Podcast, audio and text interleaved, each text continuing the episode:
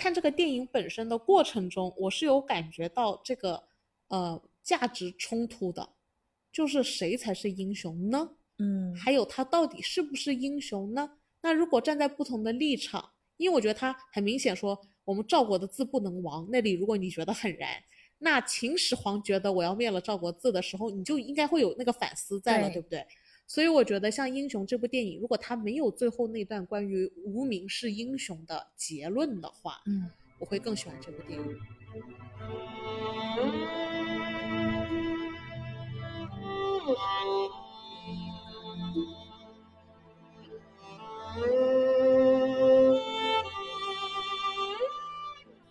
今天我们看了电影《无名和 英雄为什么会这样呢？为什么嗯我们这次要同时讲两部电影呢？其实我们当时是因为为了等《无名》上映，怕路赶不上，嗯所以我们准备了一个英雄。看完了之后，我们发现两者的内容好相像的，都是在讲时代里的无名英雄。嗯所以我们就想说，干脆就凑一期录，一起聊一聊这些我们在当中呃思考的一些问题，我觉得也嗯挺有意思的啊。所以这次呢，我们会把两部电影一起聊。对我先大概讲讲《英雄》，就是张艺谋导演的《英雄》讲了什么样的故事。嗯，其实就是就七国混战的时代，就秦始皇灭六国前的一段故事。因为当时秦国已经展现出了与众不同的战斗力，所以他要统一别的国家，对于其他被他灭掉的国家而言，他就是最大的仇人。嗯所以各个国家呢，就是很像荆轲刺秦那样，就总有刁民想害朕。嗯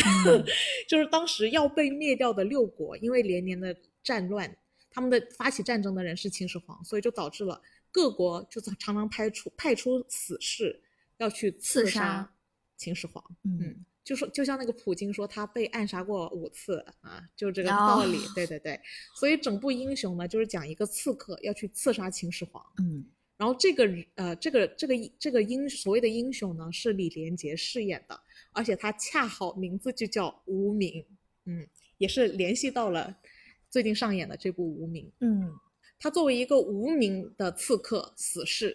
他为了上殿杀秦始皇，沿途他就必须得到一些其他刺客的献祭，嗯，因为呃秦国的章程是这么规定的，就一旦谁有有哪哪哪位壮士能刺杀掉我秦国的头号通缉犯，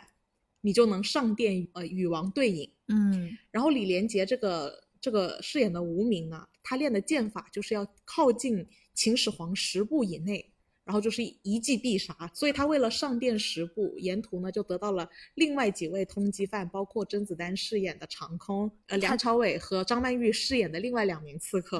嗯就得到了他们的帮助。然后以达成让这个李连杰饰演的无名能靠近秦始皇十步以内，嗯但殊不知，在他最后抉择要不要刺杀秦始皇的时候，他却受到了梁朝伟的劝说。梁朝伟的意思是他通过这些年对秦始皇的行刺嗯，让他逐渐意识到秦始皇秦始皇这个人是不能杀的，因为不能杀，我们就还是七个不同的多样性很强的七个国家。嗯那我们就依旧会有矛盾，依旧会有纷纷的战乱。那秦始皇他作为一个能统一这七个国家的人，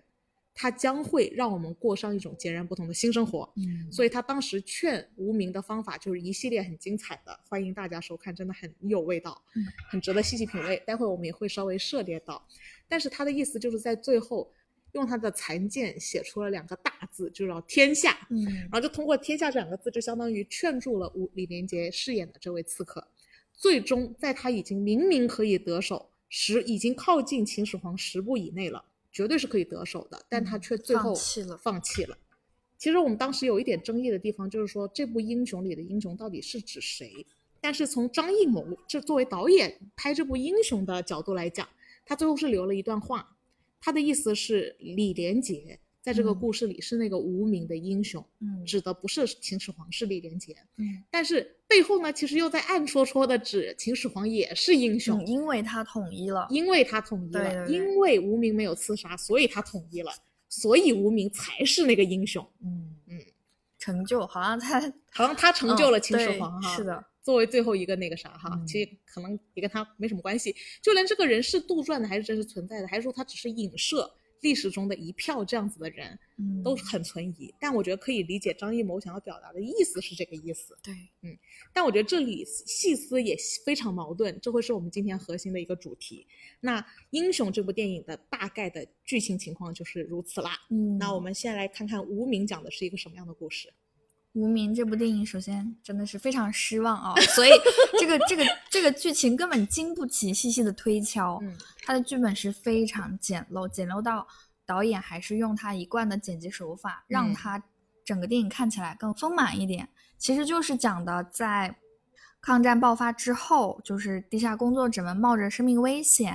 啊、卧底啊，然后送出情报啊，就是这样的一个很简单的一个故事。嗯，就是谍战片，典对型的谍战片。对，就是我那天说的什么来着？就是嗯啊、罗曼蒂克消亡史版本的《风声》。啊，嗯对，在两党斗争中嗯，努力的周旋，原来都是自己人。然后最后都是自己人。 这样这样够隐晦了哈。对，就是我们已经看过成千上万部这样子主题的英雄电影了，非常陈词滥调嗯和主嗯旋律吧。对，但殊不知太让人厌倦了，就是看看半个小时你就知道这部片最后会是怎么样了。然后没嗯想到它真的还是这样，你这个时候就很气， 嗯我是半个小时前就应该走， 我居然看到了最后，好气哦！ 嗯，没有任何闪光之处吗？无名，闪光之处就是梁朝伟 啊，梁朝伟的表演是不嗯是？对，梁朝伟的关于梁朝伟的所 有，但是我我有时候又在想，梁朝伟会不会是唯一的败笔呢？因为就是嗯因为他显得所有其他人的表演都很不到位，嗯哦他太出彩了，显得他整个人很跳，是吧我？觉得他是唯一值得看、值得呃我去买票去看的电影，是因为哦他是和周迅了。那倒是，但周嗯迅篇幅太小了，对，剩下的就是很传统的壳，真套的了一个新的小流量小明星的脸。嗯，抓一波粉丝经济也完事儿，对，求放过电影吧，这些流量咖。真的，你说这种就是双男主的影片，然后又是偏这种剧情片，嗯，我觉得真的很可惜，就是太可惜了太可惜了，太拍可成惜这了样子。是的，陈耳他还是有电影审美在的，是的，是的他，的画面是有质感的，嗯，这已经很少中国电影导演能做到了，现在已经很少了。所以他要搞出这样子的，我觉得真的是很悲哀，很嗯悲哀。嗯其实像这种传统的陈词滥调，也有很多很棒的电影，比如嗯说《无间道》，嗯其实也是双男主，对不对？嗯，然后也是一明一暗，这些、嗯，就是我们应经常该之前聊嗯到，就说人物弧光嘛，对对对对对，就是很平，完全很平，就是一出场你就知道他肯定是卧底。 但难道难道那个《无间道》不也是一出场就是卧底吗？是，可是就是没有那个，你看不到他一个变化的过程。对，没有人物成长和增长。，对，可能也有一部分可能是因为要过审啊、检的原因，但总之我觉得我对这个设定和结局就是非常无语、无 聊 无语，怎么会这样？是。OK，正式进入到我们今天看完这两部电影之后，啊、就是跳脱先跳脱出这对这两部电影评价本身，我们首嗯先对无名英雄这个概念嗯就产生了很多争议性的想法。嗯嗯，但凡出现英雄这个概念，就很容易让人不舒服。嗯，因为我觉得我们这个年代已经不是那么单纯的那个年代了，就是我们吹捧他是英雄，我们就真能认可他是英雄，嗯或者说我为什么要吹捧这个人是英雄，而那个人不是英雄呢？就你这个英雄本身是怎么定义的？呃，我先拿在那个呃李连杰饰演的无名张艺谋英雄那部电影里面，嗯说他是英雄的原因是因为他没杀秦始皇。对，然后所以被秦国后世称为无名英雄，嗯或者说被我们现在历史书的记载，对，或者嗯说我们因为现在是大国统一的既得利益者，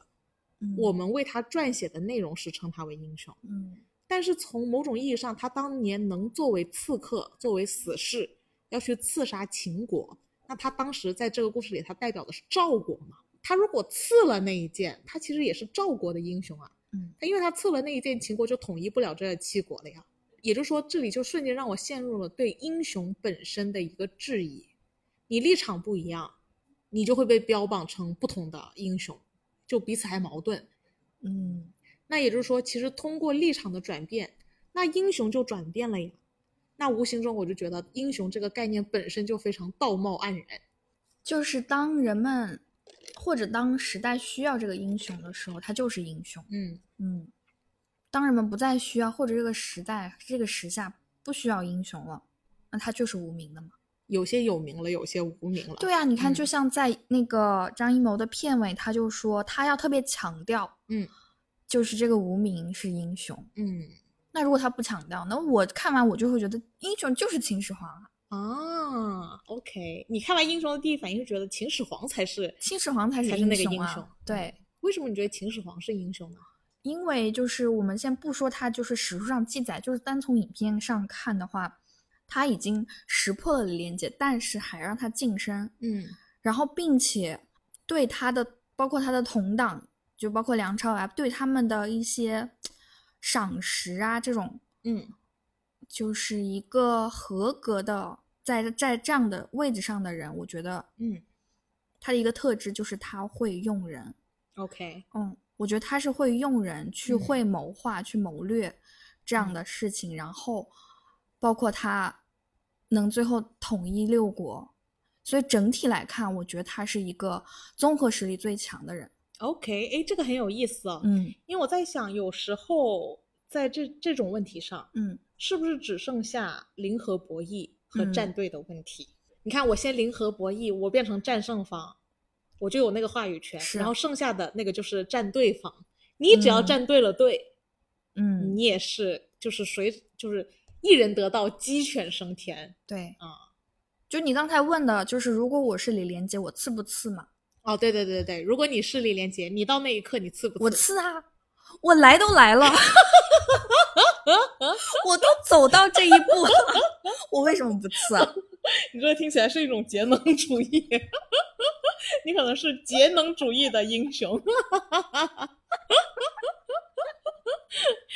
对，但是其实你刺了这一剑，那秦秦始皇就统一不了七国，然后你就会被变成赵国的英雄。我觉得就是我如果是李连杰，我根本考虑不到我刺了他之后会发生什么，我单纯的对只是想去做这件事情，那我就是做啊。因为我觉得这件事情听起来也非常怎么说呢，逻辑不通顺。对，因为从李连杰的角度来讲，如你所说，他根本不知道后面秦始皇真的实现了七国统一，嗯，那说不定只是七国斗得更更凶了呢。他他根本就是包括嗯所有人都不知道，嗯，呃，赵国有没有这个实力，对，他只是要去做这件事而已。没错嗯，比如说，其实赵国更昏庸呢，未来对啊如果赵国最后没被秦国统一，但他更糟了呢，那个君王更暴躁了呢，嗯对百姓的荼毒更深了呢，嗯，这都是后话，对不对？。对，也就是说，其实我都怀疑没有无名这个人物的存在，嗯不管是无名电影里的那个两个卧底，嗯，还是在英雄电影里的李连杰饰演的这个无名，其实都不是历史上真实存在的人物。嗯但是有很多人在会选择站队这样子的事情。我感觉这两部电影呢，就是就是在嘲就是在暗讽，请你们把队给我站好， 因为它很明显是以以屁股倒推回去的一种东西，嗯它逻辑它那个顺按顺序的逻辑是不通顺的，它必须得反推它才通顺。也就是说，它是为了反推这个概念而塑造出了两个这样的形象。嗯就是你看，以我的胜利作为前提，你现在选择对了，你就是对的。就我感觉是一种这样子的那种内容啊，让我觉得觉得就是，嗯，就不是你还会有下一个嘛？哎，没错，嗯，就很别扭。我觉得完全不必要称之为英雄，你只是无无名而已 那这么看来，其实重耳的利益还是比张艺谋的段位要高一点嘛。呃对，陈耳他导演他自己好像有采访片段，他说他讲的就是一个众生。那梁朝伟、张艺谋那部电影也是众生啊。是，是的，因为我们刚刚其实是涉及到这样的一个立场的问题嘛。嗯那我觉得在呃英雄里面，我觉得还是有一一段非常高光的时刻，就是我觉得先把恶臭的这种内容倾向抛 开，从审美和画面和剧情的角度来讲，嗯，我觉得英雄至少达到了让我还比较是享受。是的对。让两部电影让你最享受的还是一个共同点， 就是梁梁朝伟。伟但是他在那个英雄里面是表演是特别精彩的。他他表演的是同一个角色，但嗯是却演出了三种截然不同的个性。对，呃，英雄这部电影非常高光的三个桥段，嗯，为他献祭的通缉犯都没有真正的被他弄死，而是他嗯们协商了，制造一个被刺死了的假象。嗯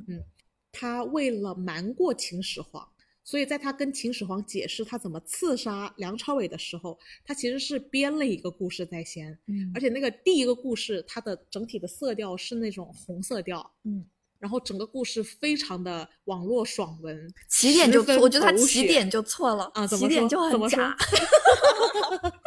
怎么说？起点就很假呀，怎么嗯会因为男女恩怨这样子嗯就让你给钻了空子刺 杀掉？开什么玩笑？人家可是天下第一 高手。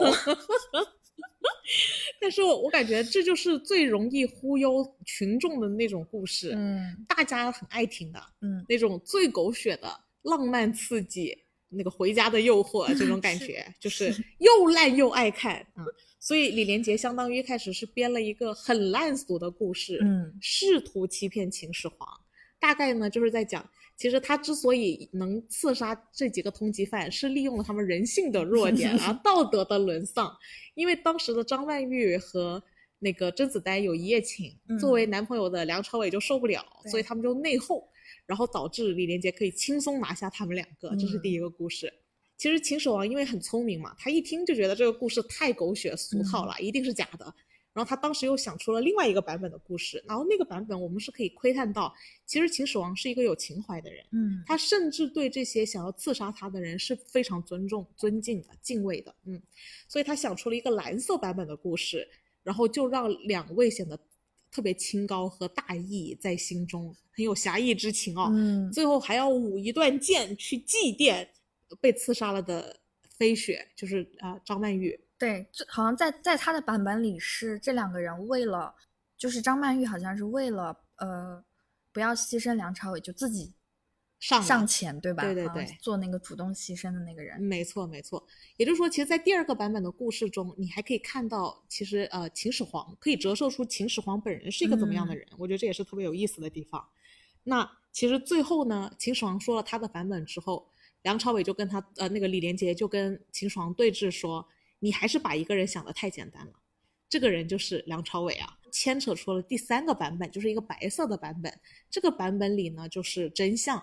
那真相呢，其实就是梁朝伟这个角色既不像秦始皇所说的只有情怀和大义，嗯也不像呃第一个狗血故事那样如此烂俗，他其实恰恰可能是格局很大，视野开阔，一定程度上还跟秦始皇非常共鸣，一个把天下苍生这样大的格局放在心中的一个这样的人物。嗯然后最后就是这个人物把他给劝住了。但是我觉得这里呢就很有意思了，因为它这里面也涉及到了非常复杂的立场问题。在李连杰和梁朝伟对峙的过程中，因为李连杰他虽然是赵国的人，但是他却从小因为父母被秦始皇军队给灭了，所以他就变成嗯流落街头的孤儿。但他偏偏流落到了秦秦国的国街头，对，所以他自小就被秦国人收养了嗯，没有人知道他是赵人。直到他长大后知道自己是赵人之后，才决定行刺。那其实梁朝伟饰演的角色也是一个流落街头的孤儿，嗯但是却在赵国成长起来。这里的立场我觉得就很玩味了。一直在秦国长大的李连杰还是要行刺，嗯一直在秦国、一直在赵国长大的梁朝伟却开始主张不行刺了。那我觉得这里其实是可以体现出人物个性的差别。嗯因为他们当时有段对话，就是李连杰对梁朝伟说：“我是赵国人。”然后梁朝伟说：“我也是赵国人、啊。嗯现在就是我们都是赵国人，但我却以这样子的立场，就我们应该是同一个立场的，嗯我们的立场本来都是应该为了赵国人好的这样的立场的前提下，我还劝你不要刺秦皇。嗯，那我觉得这里一方面对于梁朝伟这个角色来讲，他是先做了这个很沉重的决定，他也是那个无名的英雄嘛，嗯，提前于李连杰也做过这个决定和挣扎了。哎呦，你看那个无名那个电影就没有拍出来这种嗯没错这种啦，这种转变，这种人物的变化，没错，就是人物弧光嘛，啊嗯，他人物，弧光不够，就感觉我是理所当然的就该做这样的事儿。嗯，但是你看，就在那个英雄里面，他是很挣扎的做这件事情，他是有一个迂回的，他是有花三年的时间改变自己想法的，嗯他是在改变这个想法的前后到最后一刻前，他都是很挣扎的。嗯，而不是那么理所当然的。我觉得大嗯部分的人应该是会，呃，像我刚才说的，他到最后一刻，我都练了这么多年的剑，对不对？我为什么不刺？我刺啊！嗯那但是这个电影就很好的从从那个李连杰，包括还有绿色那部分梁朝伟，他们嗯都是已经晋升了，然后放弃了，没错，还有这样的，一个转变，它有一步一个台阶的感觉，是，还是一个很值得看的电影。嗯但是它的争议性，我觉得也不能忽略。嗯哪怕我首先有一个最基础的立场，我还有个复杂一点的立场，我还有一个怎么怎么地、怎么怎么地的立场，嗯，但这些立场都是不可忽视的，我们不能跳过这些所有立场来讨论任何决定，嗯不然都会显得这个决定非常空洞和非常自我意识，就是一一就是一种盲目的自我意识。那很明显，我觉得在英雄他是有非常仔细的论证这个立场的问题的，因为其实这里还有一个对照，就是张曼玉也是赵国人嘛，对，呃，梁朝伟还是她老公，但是她却没有办法说服自己老婆不刺杀，嗯因为她是一个赵国将将军军之的女女儿，她仇恨比较大，嗯他没有办法跳脱他这个仇恨的立场。梁朝伟他演的这个角色虽然也是赵国人，也但是他流落街头，嗯他可以到处游走，他没有一个从小被深深植入的一个非常深深刻刻的概念，给了他可以转变立场，呃，转变思考方向的空间。嗯那我们最后当时我们其实讨论，呃，看完电影有一段非常激烈的讨论，就是为什么梁朝伟没有办法说服张曼玉，但最终说服了李连杰呢？嗯因为他毕竟是被秦国人收养的赵国孤儿，所以他他是见证了秦国这些年的强大。你看，这些都是微妙的立场差，嗯是这些微妙的立场差导致了这些人物内心最后在做某个决定的时候，那些决定的偏差和他成长的弧光的空间嗯，是这么被堆叠出来的。我觉得这就是很值得玩味和有意思的地方。是。嗯，我觉得，如果在《无名》那部电影里，王一博的角色他一开始确实是这样的，然后嗯，最后倒戈，我觉得这是比较精彩的。哎，没错，对不对？但是他，嗯，没有，我觉根得本就也也许也许真的是因为呃审核的原因啊，嗯或者是什么，哎呀，就是就是乏味，有点乏我。味。我觉得是愚昧。我觉得这件事情都让我想到了那个梁文道写他的侄子、认为女生的月经是蓝色的，啊哈因为看从小看广告，那个卫生巾的广告哦，会直接倒蓝色的液体到卫生巾上，所以他的侄子就认为女性的是蓝色的。嗯就是说，如果你真的像张曼玉那样，从小被某种概念深深的植入，嗯你会严重的忽略真相和难以跳脱自身立场嗯，尝试去了解一下别的立场和别的意识，你会失去这个空间。嗯那刚才与其与与此对比的梁朝伟和李连杰，他其实都有一定转换立场的空间，所以最后你说服不了张曼玉，但是可以说服李连杰。还有就是为什么梁朝伟可以自我觉醒，他都是有这个前提作为前提的。我觉得这件事情特别有意思的地方是让我联想到了女性主义的崛起是一个鸡生蛋和蛋生鸡的问题，是不知道怎么来的。但是我是非常反对这个概念的，因为我们看了汉娜·阿伦特的《平庸之恶》，就像汉娜·阿伦特，她为什么能看到《平庸之恶》？你有没有发现她的立场很独特？嗯她有一段时间哪个国家的人都不是，既不是犹太人，也不是她真正出生长的国家德国人。她后来嗯去了美国，但她也没有拿到美国的证，所以她也不是美国人。对她在一定的程度下上，她的立场真空了，嗯她没有立场了。那这个时候，我觉得她看问题就看得特别清，其实就有点像她之前所说的那三个空间，嗯有一个空间叫公共空间，是应该大家把所有人的立场放下，共同以人类的意志作为讨论的前提，但是我们其实嗯发现大部分人没有立场。或者说他们会随着已有立场走，嗯这两个极端嘞，嗯这两个极端，没有立场的人通常连观点都没有。嗯，就是我随嗯主流嘛，对我投随票主那个流多的，我肯嗯定保守点，不会出错嘛。所以他是没有想法，不是没有立场，他的立场就是主流立场，他还是跟着那个大立场走了。对，那有一些人呢，会有非常私人的立场，然后这里就很容易形成我不 care 你，你不 care 我，我们不用沟通，嗯，不用探讨中间的任何别的可能性。那我们永远意识不到汉娜·阿伦特的平庸之恶了。对，那就各自生活在各自的恶中，然后斗争吧，然后零和博弈，谁赢了，谁就算赢的了。嗯，但是长期以往，我们这样也会变得更呆滞，不是吗？如果我们没有那个公共空间去讨论一些可以放下各自立场的那个内容，这个就是很我们刚才讲多样性，那这个就是很啊低级的多样性了。当然啦，对，我觉得也不是低级吧，嗯，初级的就是初就是级会好一点。 我理解嗯是这个意思。嗯，你也提到了多样性和统一性的问题，那我嗯觉得我们是不是能放下立场，来讨论一下《英雄》这部电影里面展现的多样性和统一性的问题？那它其实背后还有更极，就是更深层的文化矛盾。它的潜台词里有些只是画面展示啊，嗯有一个画面就是在李连杰一开始跟甄子丹打的时候，他们不是找一个瞎子抚琴吗？乞讨盆里嗯扔的钱币是不一样的钱币，嗯暗示了就是七个国家的时候是有多样性的，每个国家的度量单位是不一样的。嗯你们家铜钱是圆的，我们家是刀形的，他们家是方形的，我们的钱长得都不一样，我们之间可能难以贸易。但是事实上，我觉得这个问题其实秦始皇是有对话到的，他是要统一的嗯，最后是要把所有度量单位统一了的。那是我们是可以更好贸易了，但是拜托，在欧洲，他们本来也有各个国家的钱，但是最后也有欧元。就如果你从贸易作为前提，嗯就说我没有必要为了让我们的贸易更顺利而消除了钱币的多样性，为的是贸易更顺利，我必须得灭掉了所有多样性，我来实现这个贸易。我感觉就特别像那个，我为了解决这个问题，我必须得把那个问问题破坏了来解决这个问题，但事实上我就可以专门解决这个问题，就有点拆东嗯拆东墙墙补西西墙？吗？但我觉得我如果我是秦始皇这个位置上的人，我必须要把这个拆了。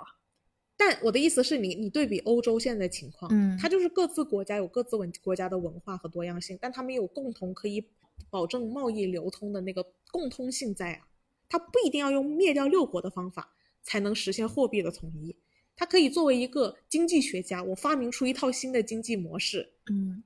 我来搞出一套新的货币。我们每个国家在有自己货币的同时，我们让这个变成我们共同流通的货币，这不也统一了吗？嗯他非得用灭掉六国的方式统一吗？这是我的疑问啊。对应的，我觉得还有一个更讽刺的地方啊、就是当时提到了赵国人的字哦的问，题。这里不我觉能得失传。到当时其实是李连杰要去求一个“剑”字，但是那个“剑”字有十九种写法，然后秦始皇就说这么麻烦，这么多字，然后又互不相识，我以后一定要嗯让所有字阻变碍了成沟一样通的嘛字。对，就跟刚才货币阻碍了贸易，跟字不一样，阻碍了沟通。嗯它是一个问题。我觉得它就是你既可以有统一性的地方，你也可以有多样性的保留。把国家灭掉，强制全部统一了，并不是这个问题唯一的解决方案。秦国人都已经攻过来了，然后那个人还说我们要告诉秦国，他可以亡我们的国，但是却亡不了我们赵国的字。但是秦始皇统一了之后，就亡了他们赵国的字。对，这里是很讽刺的。它给我带来的思考就是会让我想到欧洲。你看欧欧洲人也是各讲各的语言，很多欧洲的国家的人都是三五个语言起跳，但是对于他们来说是会的更多了，呃，也不见得会形成沟通问题，还更有意思了，彼此了解，在这个过程中就是文化多样性的部分。嗯那我是不是非得都只说英语呢？就是我觉得德国发动二战的时候，它嗯其实是奔着像秦国统一七国一样去的。在我常常为大家推荐的《高保奇人》里，就是讲那个如果二战是是德意日赢赢了了，嗯或世界会变成怎么样？嗯那就是整个欧洲可能会讲德语嘛。嗯那德语就变得像英语一样，变成全国统一语言，那无形中可能会消灭意语、法语等别的语言存在的空间。嗯但事实上，我还是这那个观点，我觉得这里的统一和这里的多元，它没有一对一的去解决对应的问题，它还是在用拆东墙补西墙的方法。嗯，就是我乍看我是为了解决贸易问题，所以我要解决货币问题；我为了解决语言沟通问题，我解决文字多样性问题。嗯，但其实我觉得它不应该是这样的一个解决思路。因为这嗯是一个捷径。我觉得这是一个粗暴和嗯简单的方法，对但不见得是最佳的方法。嗯我的如果让我跳脱出汉娜·阿伦特不站队的前提下，因为我不想老让这个问题变成零和博弈，然后最后比谁站队，我觉得这里充满着侥幸和成王败寇，嗯，没有意义嘛，这样对讨论下去，一种其实单纯的博弈，纯比胜负很很丑恶， 就一点进步性都没有吧？因为我们这么多年来就是这个样子，谁打赢谁说了算。但是我的意思是我们完全可以跳脱这个空间。其实世界上也不是没有这样子的实行的逻辑嘛，欧洲就是一个例子嘛。想成为秦始皇的希特勒，他统一失败了。那现在欧洲还是多元化很强，多样性很强，各国有各国的语言，然后但是却不是彼此不交流，也不是那么疏离。就因为我们院我我家里那个院子有很多就少数民族就哦维族小孩嘛，我们一进来他们全说汉语了，应该是一零年后出生的这一代，嗯，以后就不会说就不会写，就甚至以前学校会教他们写的，就是他们可能就是可能在家里跟家长偶尔会用这个沟通，但是文字我觉得以后都不会写了。嗯，就是在我看来就是一个捷径，你就是要、嗯你你用最粗暴简单的方法去让他们，那这里我就很想问你一个感受上的问题了，嗯，你觉得丢失掉可惜吗？还是说其实一点都不重要？嗯，我觉得挺可惜的。那也就是说这还不是最理想的方法，不是吗？嗯，就你想我，就是我们家那块儿，就是我这次还专门去了那个景点，就是呃世界非物质遗产，就是叫木卡姆，嗯就是它是音乐，嗯然后它留下来的原因就是，呃，因为当时的那个国王，当时那一片就是有西域二十二三十个国家嘛，嗯嗯然后你想那么那么多年留下来的东西，有有一些服装，嗯然后音乐，嗯然后饮食，可能这些留下来了吧。嗯然后唯一留下来这个，还是因为当时是制作这个音乐这个人，他是一个王妃，嗯，然后他有足够的能力去把它谱写，然后让那个呃乐师去演奏，然后口口相传，是哦口口相传才把它传下来的。嗯，然后我就看了一下，其实你想，就是总说西域，你说这么多年啊、哦，嗯但留下来的东西其实并不多，嗯，其实并不多。然后那你说呢？赵国的字你想，不是不能亡吗？对啊，你像几十几十国，那个时候几十国啊，对呀、更换了那么多朝，最后留下来的东西嗯一大片戈壁滩。嗯，好悲好悲凉哦，你这样讲。是，这样就是有一点，但我想追问一下，为什么你会觉得可惜？嗯，因为我相信从，比如说做这个决策的人的角度来讲，他是嗯不会觉得可惜的。嗯，也就是说，可惜这件事情有没有立场，是不是有跟立场有关呢？还是说，为什么你会觉得可惜？就是文化的东西，我我认为它不带有任何政治色彩，嗯我觉得是可以留下来的，但是嗯没有留下来，嗯而且以后也不会把它留下来。嗯，因为它混淆了，就像拆东墙补西墙一样。我为了解决这个问题，我要解决那个问题和那个问题，嗯对，所以它就混淆了嘛。那如果非常独立来看，嗯你会觉得任何呃一种文化的声音都还是有价值的。当然，这个价值我不知道我们能不能论述清楚，但我有一嗯个比较简单粗暴的概念，嗯就是就是我之前最喜欢举的那个 A B C D 的例子。嗯如果你只知道 A B C，你在 A B C 中你能选出 C 是我喜欢的，但可能是因为你不知道有 D，对，你不知道有 D，你只能在 A B C 里选。嗯也就是说，这里涉及到了每个人的世界的大小。如果我们被封锁在一个非常狭义的环境里，那我们其实乐趣也会失去很多。嗯那只有这个 A、B、C、D、E、F、G 的盘够大，多样性的选择够充沛，嗯，我们才真正的有可能，呃，学到的更多，前进嘛，才能前进。嗯嗯，我觉得可能是，如果从这个方向来论证的话，嗯那我觉得其实多样性还是一个值得我们去追求的东西。就是怎么说呢？就是我觉得是要想办法保，就是帮助它保留的更多。对，我觉嗯得如果是这种，我们考虑就是单纯良性发展的多样性，嗯，如果足够包容的话，我觉得是能打破一些固有的僵化，然嗯后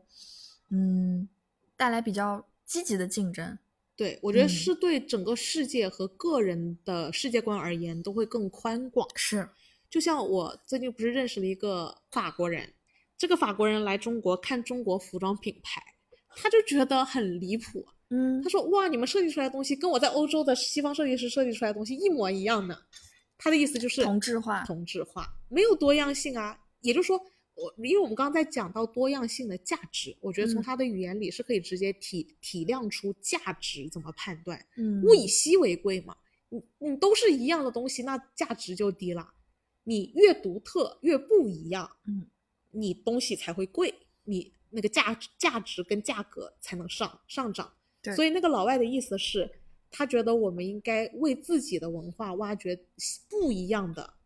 服装，而不是嗯跟我们西方抄的一模一样。那你们又有什么价值呢？我们做的已经很好了。对，因为我们嗯总是可能局限的，就是单一的选项，嗯，选择它去传播。对。嗯，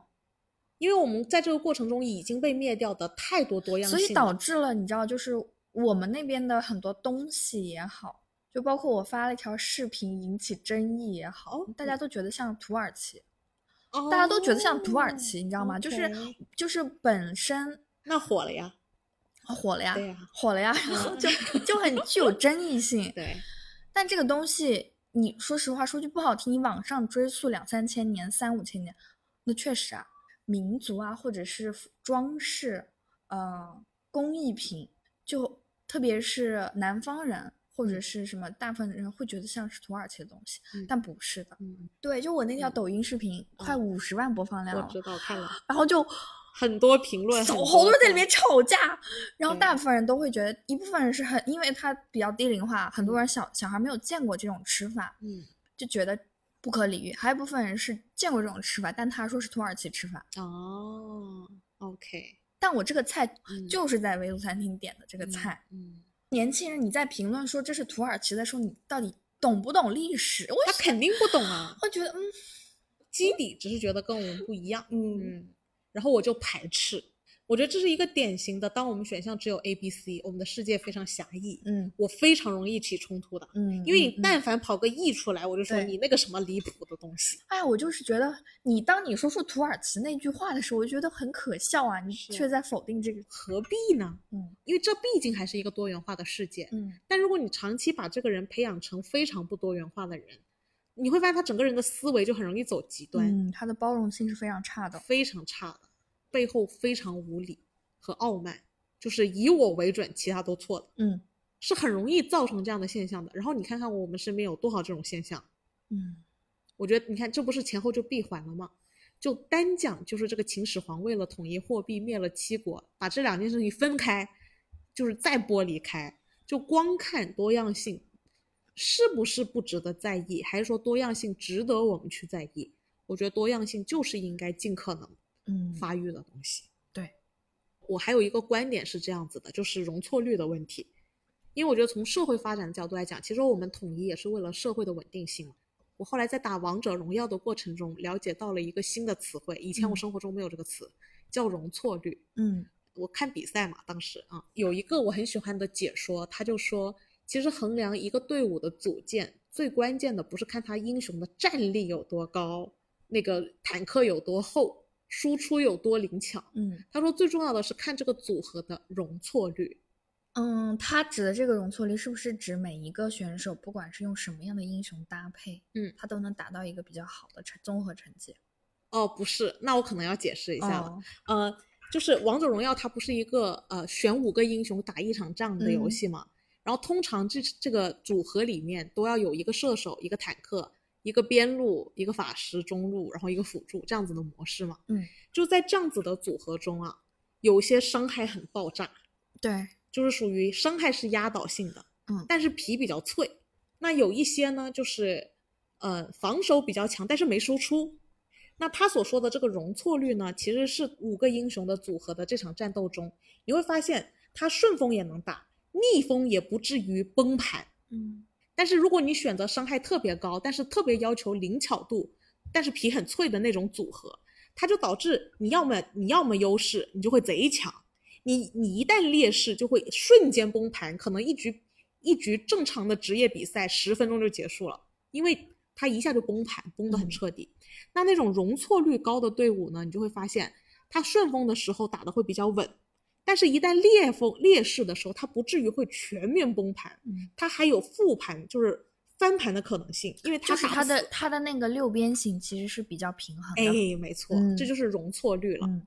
那为什么我会觉得容错率这个概念对我来说特别新颖，而且给我特别大的启发呢？嗯你因为你我刚刚在讲那个战斗力特别强，但是崩盘起来也特别崩的时候，你有没有想到我？啊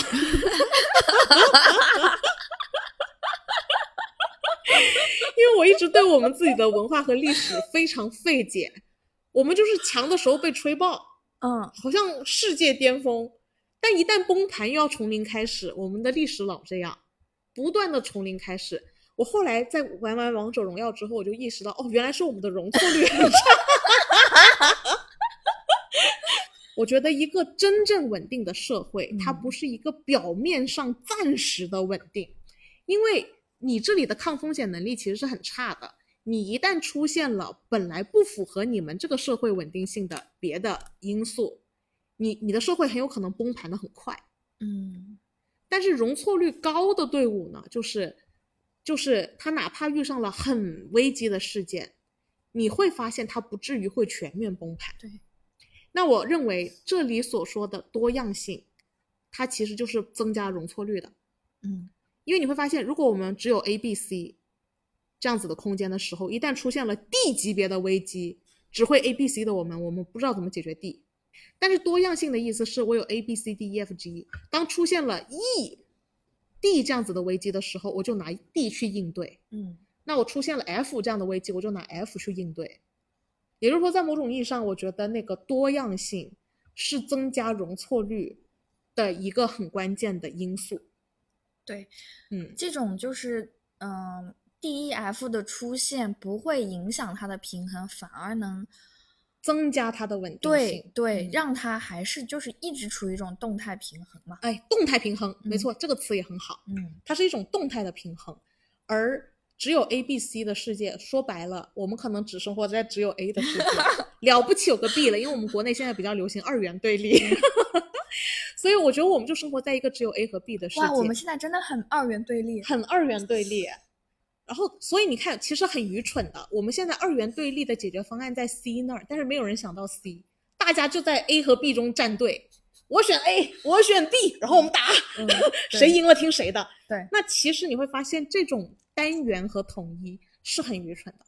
那我觉得多样性才是更好的。也就是说，在我们刚才关于统一性和多样性的矛盾中，我是很尽可能的剥离自己的立场这样的前提，我已经从两个角度，嗯一个是从容错率的角度，一个是从增加选择性的角度，来同时就是让自己的世界更宽广，嗯这两个角度来看，我觉得多样性还是更值得追求的。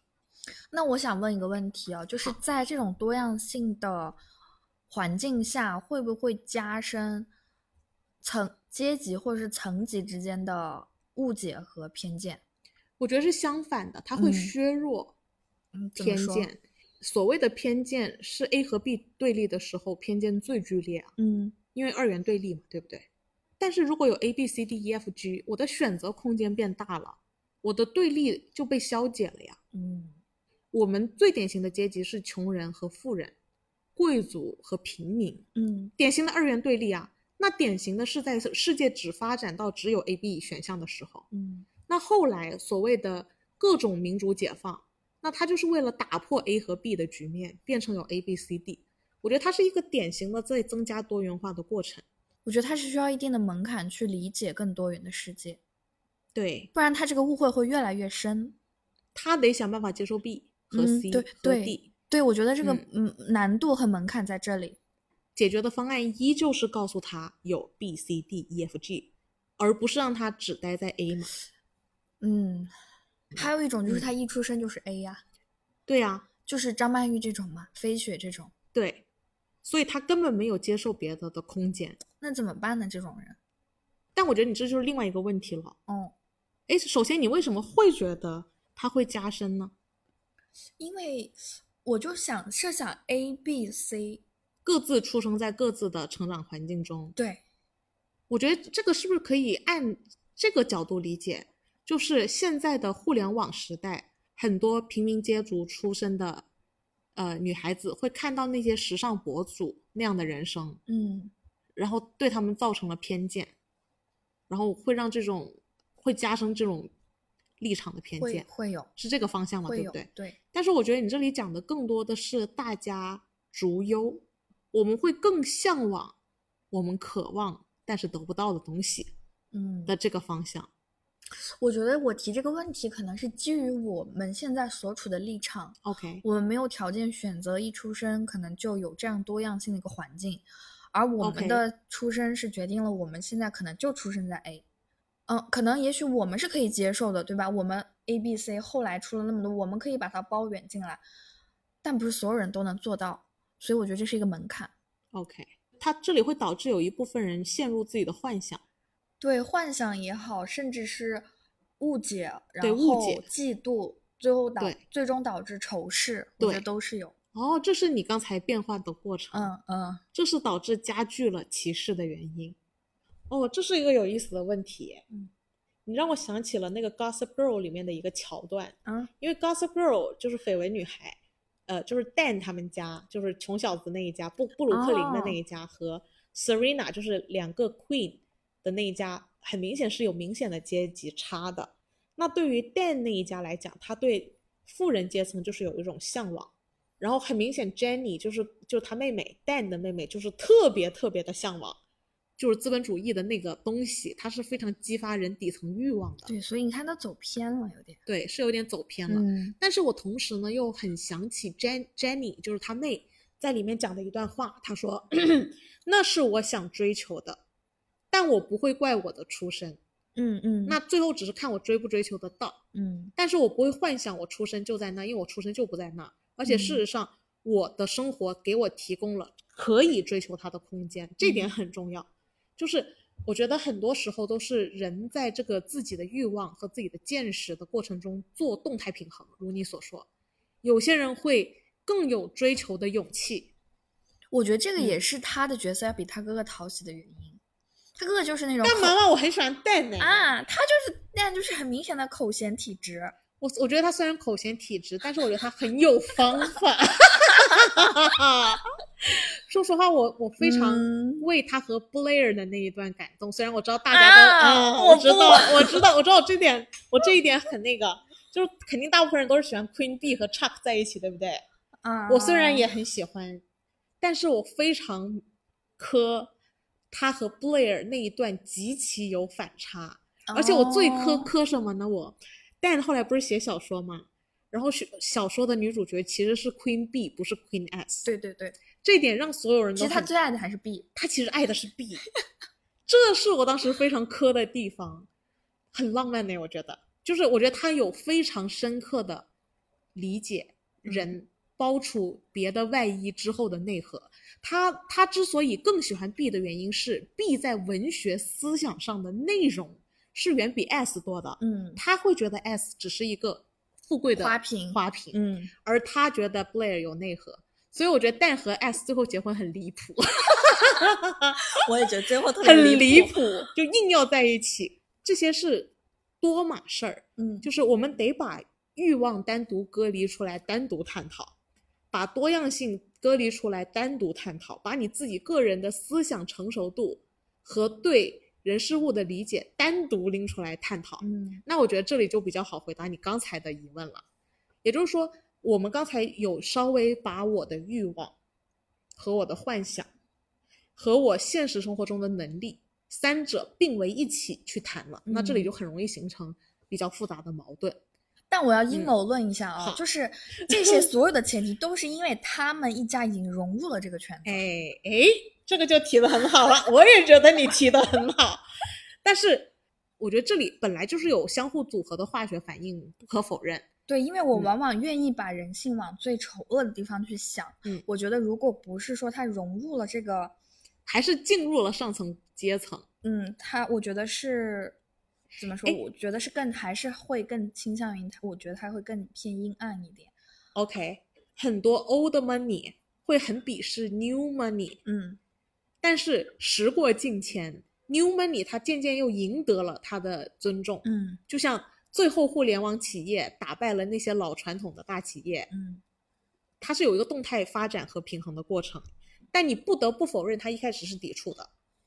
它是一个动态挣扎的过程中微调的问题。那也就是说，只要你的人生不至于没有明天、嗯没有空间、没有选择，就不像燃烧那样，你必须得愤怒了，因为你没有挣扎的空间了。嗯但凡你还有挣扎的空间，其实这里的动态平衡都还是有可能有变化的。我还是要再狡辩一下，好， 就是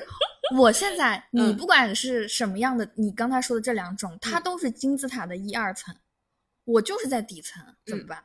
我就是想不明白，它跟你个人的成熟度、对世界的理解、嗯也会形成关关系，跟你的教育程度。嗯就如果你在金字塔最底层，嗯你奔着第一层去，你这辈子会很痛苦。对，我只能这么说了，因为你的能力、你的空间、社会的排序都给不到你越那么大步的空间。如果你自己想不明白这个问题，你自己很痛苦，那是你自己的问题。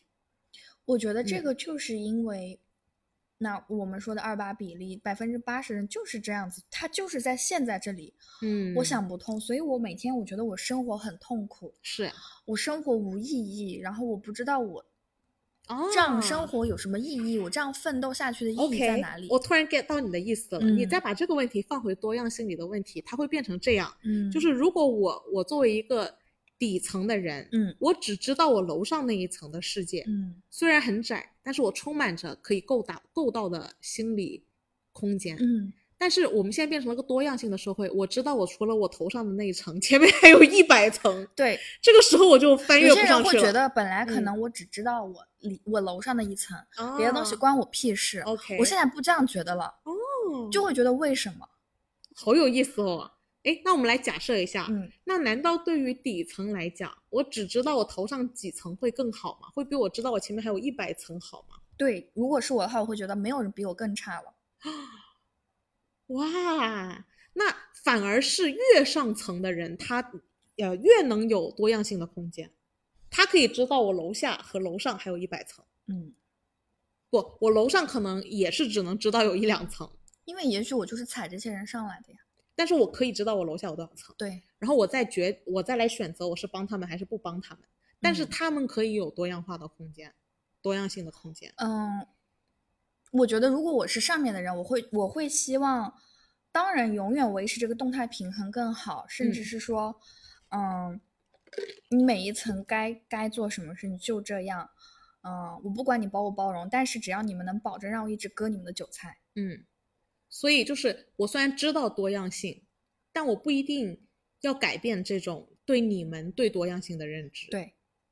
那这里也有矛盾呢，因为你下层的欲望和上层的欲望是矛盾的，嗯也就是说上层他得让下层痛苦，他才能割韭菜，也就是说他得让你下层有这样子的难受，他才能割到这个韭菜，也就是说他不会阻嗯止多样性的发育。他会不会阻止呢？我觉得，它不会阻止多样性在底层人民心里的发育，因为这嗯样底层才会向往。只有我们向往了，它才能收割。如果我的欲望就仅限于我头上的那一两层，嗯，那最顶层的就收割不到我们了。是，那我觉得你这里无形中提出了一个很有意思的社会模型，哎，哎，等等，那难道不会有一些不至于最底层，就是中层？嗯中层怎么看呢？中层你觉得他可以知道楼上还有一百层吗？我觉得说是中层的话，会知道。我觉得会中更层合其适实是是吧中层其实是比底层更痛苦的，就是他不上也不下，就上也上不哦，去。最底层就只能上了，所以无对论如何都会比昨天更好。对中层是最痛苦的。我知道我的下限在哪里， OK，但是我又上不去。哦，嗯，我的理解啊，这是我的理解。我觉得很有意思，我觉得很值得呃那个细思一下这个这个是嗯参考疫情对上中下的影响。啊，嗯，其实说疫情影响最大其实是中层。是吗对，他的资产消消消的是最厉害的， ？OK，嗯，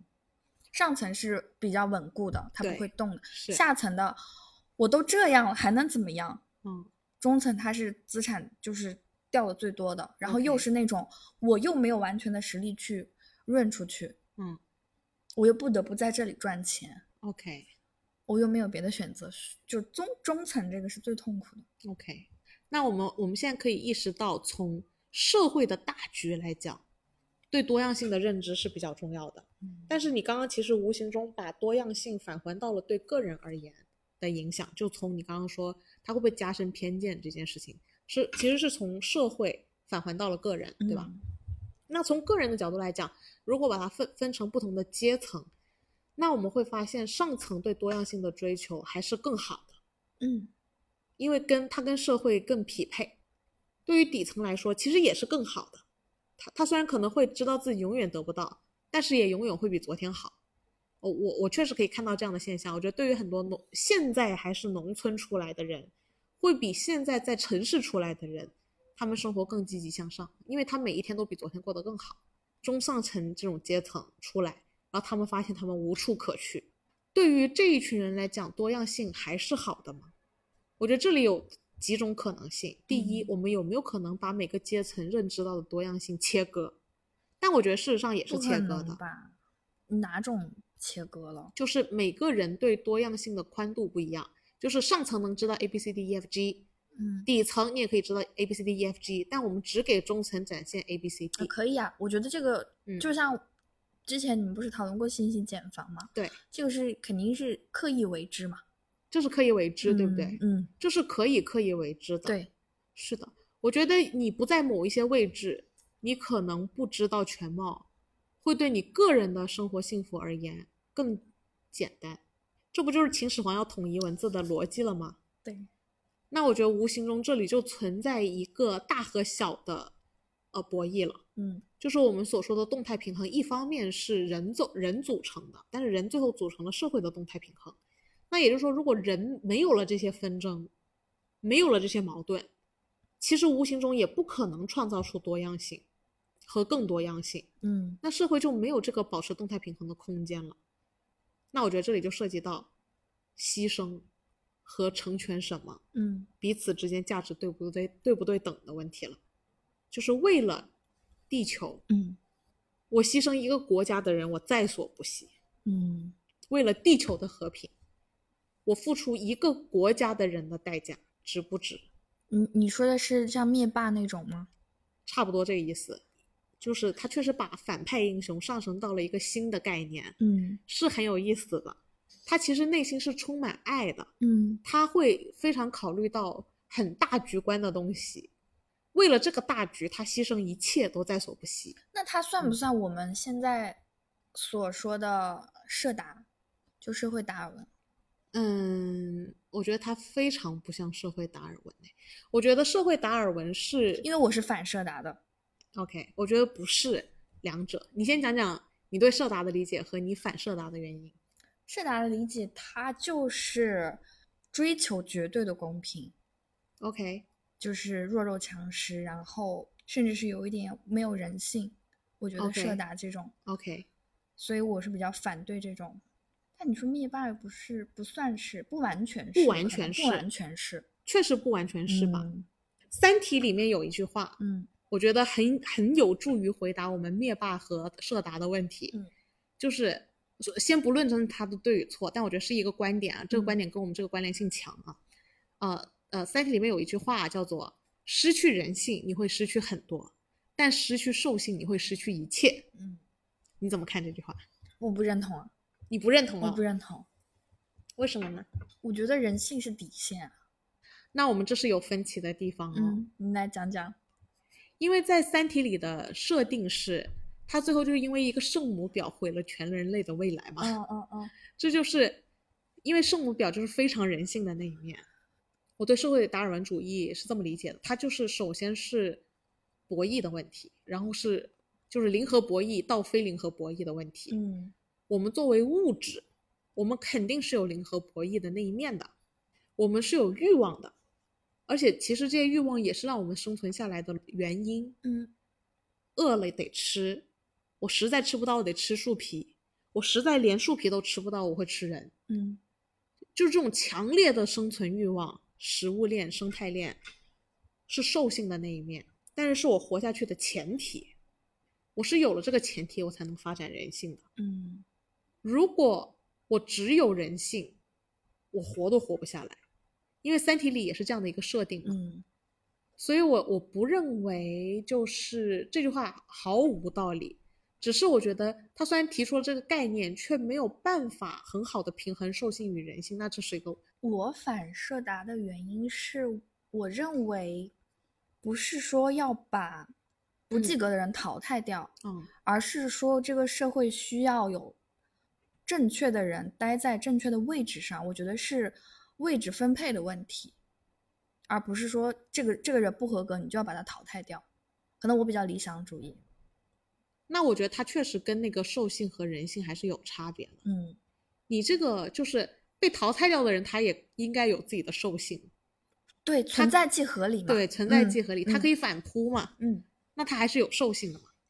嗯而且事实上，社会主社会达尔文主义它也不是完全没有包含人性的。我觉得它的竞争是包含了人性的，对不是只有社会性的和兽性和资源的那个评判的，嗯，只是人性的比重在社会达尔文的概念中时强时弱，有时候它会只剩下资源之间的比比对，嗯有时候也会加上人性方面的比对，它也对蛮动态的。其实，就它可以有低谷，但它可以复兴，自我复兴，这个就是多样性，这就是多样性呀嗯。对，是，但但你说的社达其实就是消除了这个可能性，嗯那我也反社 达，那我就能理解了。它跟兽性只就是失去兽性、失去一切，这个还不完全对等。对，它是失它失去的恰恰不是兽性，而是社会性。那我觉得就不合理了，因为兽性你是会挣扎生存的，偏偏达尔文主义它感觉不完全是一个自然法则，它是加上了社会属性的人为制定的自然法则。对，社达其实就是嗯，跳脱出达尔文他本身的那个生物学，而综合了后面应该是之后有两三个人的社会学方面的贡献，综合转述，反正就是怎么样去得出这样一套理论。有点道理的同时，也能被迭代。嗯，的更完善一些。我觉得它只是一个起点，不是一个终点。嗯嗯这也是我反社社达的另外一个原因了。那我觉得只有那个只有兽性，不是失去人性会失去很多，失去兽性是失失去一切。我觉得它也只是一个起点，后面还有大把的内容添置呢。你怎么平衡两者啊？什么时候嗯应该怎么用啊？啊，诸如此类的。你怎么样？呃。铭记我们历史上在人性和兽性抉择上犯的过错啊，呃，那这不就是你的讨论度没吗错？没错，这仅仅是个起点啊，仅仅是个起点，就是包括社达，包括《三体》的这句话，嗯包括多样性和统一的问题，嗯，这些都仅仅是个起点，我们不应该直接把它当做终点去认知。对，因为一旦把它当做终点认知，又有悖于我们对多样性的追求。宏观来讲，我觉得我们论述到现在，我们已经分了很多角度，试图站在各个阶层的角度比对，哪怕它可能会给一些中层的人觉得上又上不了，下又下不 了，但是我觉得宏观来讲，是不是还是让他知道有这些可能性嗯，会更好嘛？当然，我觉得这嗯，就是缓慢的进步也是进步啊。是，哪怕要付出几代人的代价。所以我觉得还是得要有多样性。虽然我觉得你刚刚提出来那个模型很有意思，我会再仔细思考一下有没有可以类比的空间和可以补充，哪就个是模型？就是能不能只让某些人开放某些阶层的视野哦认知，就是在不让不同位置的人，让他们对多样性的世界有不同的认知。嗯，嗯，不同的位置的人对多样性的开放程包度、容度。包容度，是不是应该区隔？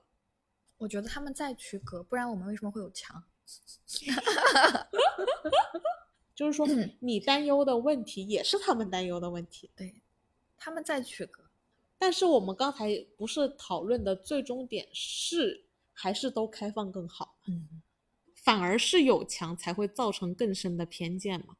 因为我能认知到 A 和 B 和 C，你你到你跟我讲 D，我就觉得你很离谱。嗯，那好，我们先把多样性作为一个共识，无名英雄这个概念就很悲哀了。 我觉得无名英雄的吹捧，一定程度上消解了多样性，嗯，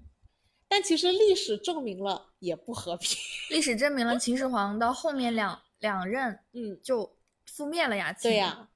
然后它就变成了小型乱斗和大型的乱斗，就他们所吹捧的那个概念是没有实现的。因为所有人都是第一次走这条路，对，嗯整个世界还是各个国家尽可能的是维持着更大的国家的角度去了。哦，不过这里其实也有很多操作方法，只还是我们的方法不够先进。你看，比如说苏联和美国的联邦和欧盟，嗯这些都是不在不影响多样性的前提下的新的方案。就说我们有一个宏观对外的概念，为了足够抗衡，但是背地里我们又可以保证一定程度的多样性。那我觉得这里还是有更先进的解决方案的，嗯，就它本身不应该和多样性是矛盾的，就像你说的打游戏，嗯如何维持它的动态平衡，就是要你要不断的调整战术嘛。嗯，如果你你对面突然一个什么阵容你招架不住，你就得调整战术。就是换我装我备有嘛更多的参照，嗯，我才知道哪个容错率更高。对，那前提也是在有多样性的前提下，嗯我才能判断出哪个更先进，嗯哪个的多样性容错率更强。嗯也就是说，它其实对打的是僵化，并不是国家越来越大这件事情。对，那所以我觉得是两个问题。好，那这样嗯也厘清了，这样也厘清了。嗯所以我觉得，如果从我们最后的这个共识，就是我们现在假设我们在汉娜·阿伦特所说的公共领域，嗯那我觉得，如果跳脱一切的立场，我们得承认世界发展的趋势的同时，我们也得尽可能捍卫，从各种原因考量，都应该捍卫多样性的存在，因为我们任何人都会是多样性的既得利益者，嗯是小到个人，大到国家，都是要多样性更强，容错率才能更强。嗯，我觉得这两部电影都是有电影审美的导演，但是我总觉得对他们是俩的内容都略显，对，就是它的内核很难用内核让嗯你触达你，但是可能画面和对一些操作和一些戏剧故事的巧思还是有点味道的，嗯，但是它却和真正打动人心的内艺术作容品有点脱节，是。嗯，至少你剧情经得起推敲和琢磨，我不求你基的，础逻辑我不求你的嗯利益有多高，哦，OK。OK，你但是你的你的细节你得经得起推敲吧，逻辑得通顺。就是不要把观众当傻子， 行不行？无名肯定是有把观众当傻子了，你知道陈耳导演他自己说，他说现在的观众都很简单。呃不，嗯他反的他说就是不要把观众想那么简单，但是你教出来的作品，我觉得好简单哦，我好失望啊，因为我很喜欢《罗曼蒂克消亡史》，我说为什嗯哦么你又把你又拍了一部《罗曼蒂克消亡史》的风声？嗯。那你觉得英雄有把观众当傻子吗？没有，我觉得还好哎。觉得还好，因为它里面有比较多的真正的文化矛盾冲嗯突和值得思考的议题。